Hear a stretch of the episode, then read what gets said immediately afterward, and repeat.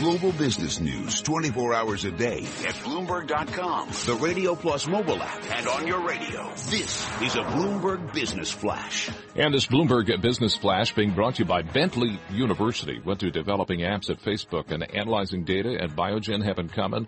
An MBA from Bentley University where you will explore innovation and leadership because business is everywhere. Prepare here. Well, stocks advancing, but off the uh, best levels of the session so far today, uh, taking a respite from the steepest sell-off in global equities since January before the Fed's uh, policy decision this afternoon. The uh, British pound rebounding from a two-week low as the Brexit uh, vote approaches there. A British pound sterling right now 141.88. That's up about uh, half a percent. S&P futures are up four points. The Dow futures, Dow E-mini futures up 40. That's up two tenths. And the Nasdaq E-mini futures are eight points higher. While following uh, global markets higher, the FTSE in London up nine tenths today. The CAC in Paris up 1.2%, and the German DAX is up uh, just shy of the 1% today. We have a uh, NYMEX crude that is lower, down 43 cents a barrel at 48.06 uh, today. Uh, this after uh, falling for a fifth day after the American Petroleum Institute reported a 1.16 million barrel increase in U.S. oil inventories for last week. Also, Nigerian militants are said for the first time to be considering uh, peace talks, so that is uh, weighing on oil today. And we check the markets for you every 15 minutes during the trading day, right here on Bloomberg Radio. I'm back to uh, Michael and Tom. John Tucker, thank you very much. Interesting day so far, Tom, to see um, a little bit of optimism in the markets, given the news uh, flow yeah. out there has been up to this point relatively negative, and what we're getting is a uh, is a tightening in the race over in the UK, where another poll, the fifth, shows leave ahead. And what I found interesting today is uh, the folks at Betfair. Uh, yeah, what the they say there. Um, they still have the Remain camp ahead, but up to this point, 23% of the money has been going to the leave camp. In the last 24 hours, that's up to 48%. Yeah. So a dr- dramatic momentum shift. Right. In the feeling about Brexit. What, what, I would suggest to those of you in, in, in, the United Kingdom, you're living it, we're not, but speaking to our colleague John Fraher, who will join us in London next week, John was adamant how unusual it felt to see two chancellors of the exchequer from two different parties up on the same stage. And Chancellor Osborne is the public officer now. I'm sure Mike has to gauge his words. Former Chancellor Darling of the Labour Party, equivalent to our Democrats, Mike, he didn't mince any words. Uh, he was brutal in his criticism of the Brexit campaign. Indeed. Uh, and uh, now we get George yeah. Osborne this morning. Well, there we do on Brexit. David Sowerby joins us now with Loomis Sayles as we look at equity markets, how they link in to what the Fed is doing. Maybe we can get through this without a, a talk on Brexit. Uh, David, equities have Morning, been. Res- Tom and Mike. Oh, good, good to talk to you again. Um, Brexit may be front and center, or the Fed meeting may be front and center, or the politics of the moment. What's front and center for equity investors is a lot of worthies are coming out with very gloomy statements. How do you judge or gauge the new round of caution about equity ownership? I think it's that proverbial you, you fight through the noise. You, you, you, you do your best to determine what's meaningful and what's simply a distraction. And with Brexit, I, I think the the best view is, as it's been written, is to look at the betting odds, which still only put it at, at about 65 percent. Um, I think that'll ultimately be more noise than than uh, than meaningful. Presidential election years. More is written about presidential election years and how to play it in the market. And my experience over the years is about 95% of it is simply interesting reading, but not not how to make money. Yep. But what's going to matter to me is what's the path of U.S. corporate profits after this mini profit recession, and what's the cost of capital for companies to uh, to invest and perhaps take that that low cost of capital and either increase their dividends with better profit news. Well, that's what some people are, are I guess more than some, a lot of people are saying uh, July brings us the June payrolls report, which will be important to the Fed, but to investors, it's also second quarter earnings, and uh, there's been much concern about the direction thereof. It's profits, profits, and, and more profits, Mike, and, and and that's the case.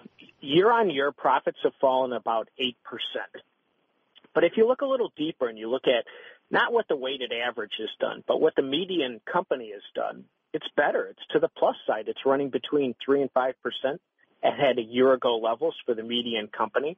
I think that that suggests that the more cyclical small caps have held up better in many respects than the than the large caps dominated by energy and financials.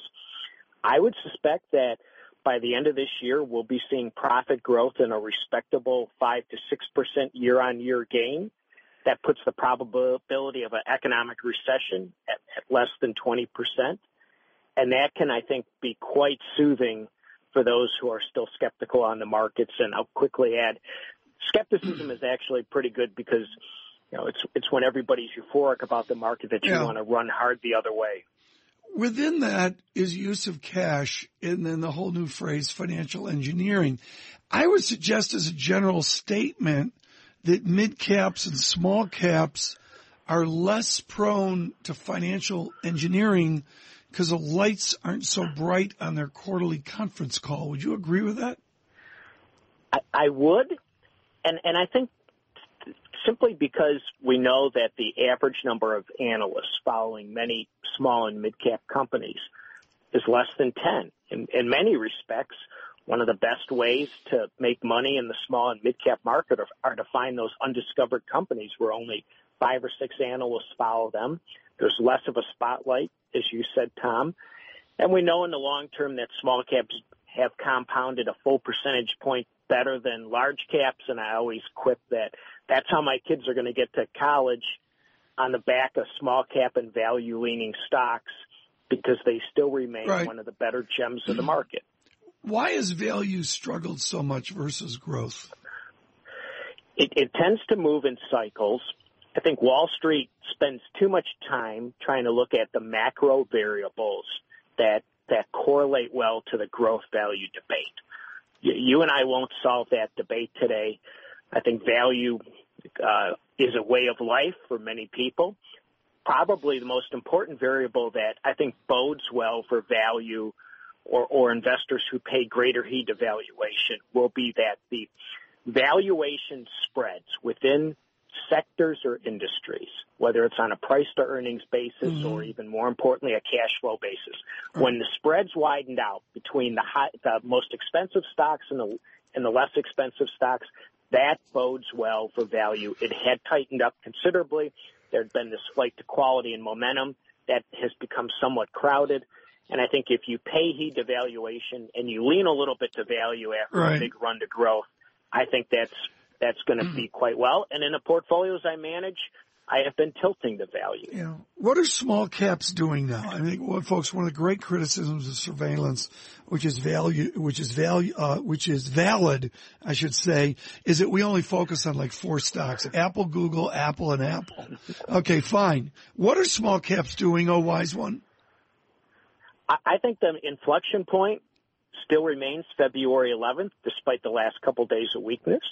Large cap stocks, give or take, are up 14 to 15 percent. Small cap stocks are up better than uh, 19 percent. I think that wow. is a sign that this rally has the potential for the legs to be firm because of the rally in small caps off their lows. Also, quickly the the rally in high yield uh, corporate debt. So small caps have done quite well. And the relative valuations now between large cap and small cap make it a more even fight and perhaps a slight nod to small caps after it being a very much more robust large cap market since roughly March of 2014. I, I mean, I look at the Nasdaq comp, which I believe is tech weighted, and the S&P 500 does uh, better. Folks, looking at the Bloomberg quickly, the S&P 500, call it negative 1 flat, whatever you want to call it. Mid caps negative. Uh, my eyes are failing me here, David. negative Negative three percent. Small caps negative negative three percent as well. There there really isn't much differential, is there, in the last year? No, there's not. so what you tend to do is look at those major inflection points. And sometime around February 11th, when investor sentiment got unusually bearish, more than 80% of investors were either bearish or neutral. That was usually the, right. the more often than not the time to be a bit more courageous. And in that type of environment, the small and mid caps have rallied quite well. Well, David Sowerby, thank you so much. With Loomis Sayles, uh, great to speak to you uh, again on away from the, the blue chips and those that have. Let me let me see what Microsoft's cash is right now. I that number just slipped out of my little brain. They have cash of 106 billion dollars. It's we're not talking about stocks like that here. We're talking about those of a smaller uh, a cap. The yen 106.23, weaker yen over the last 24 uh, hours, a constructively better tape than what we saw 28 hours ago. Futures up four. The yield 1.58 all the way out to a 1.63. Higher yields is what awaits Chair Yellen. Our coverage this afternoon, Scarlet Fu, Michael McKee and myself, 1 p.m. Join us at 1 p.m. Good morning.